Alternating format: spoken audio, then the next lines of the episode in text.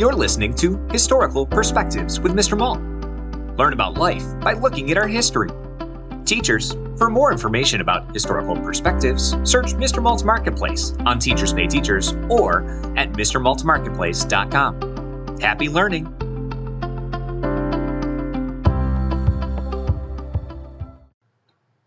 Election Day Traditions Tiana was up way too early that morning. By 6 a.m., she was completely dressed, her teeth were brushed, and her hair was up in a brand new hat. She hadn't eaten anything yet, because she was too excited to be hungry.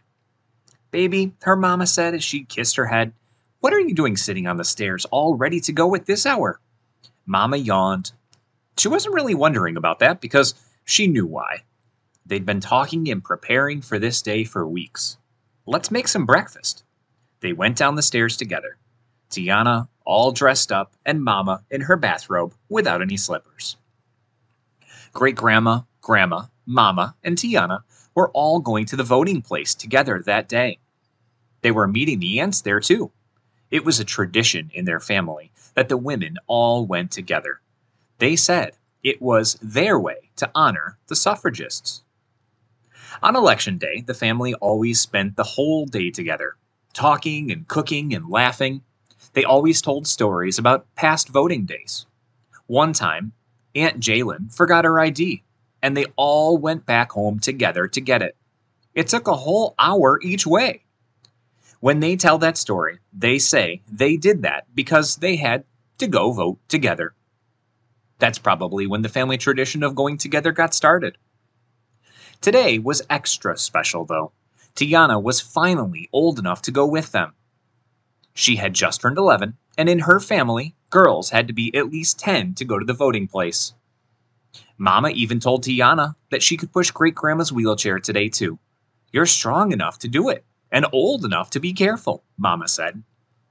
Tiana was in her new outfit, picked out especially for this day. It had a matching hat that made her feel important. She wished she was old enough to actually vote, but that was almost seven years away. By then, her little sister would be old enough to come along too. You got your ID, Mama? Tiana asked with a grin. They both laughed. That was the question everyone would ask each other as each of them loaded into the car. Yes, I do, baby girl. Yes, I do, Mama said as she grabbed her purse. Let's get great grandma first because she said she bought you another book. You can read it while you wait for us. You think you need another book, Tiana? I always need another book, Mama, Tiana answered. She'd been collecting books since she was four years old.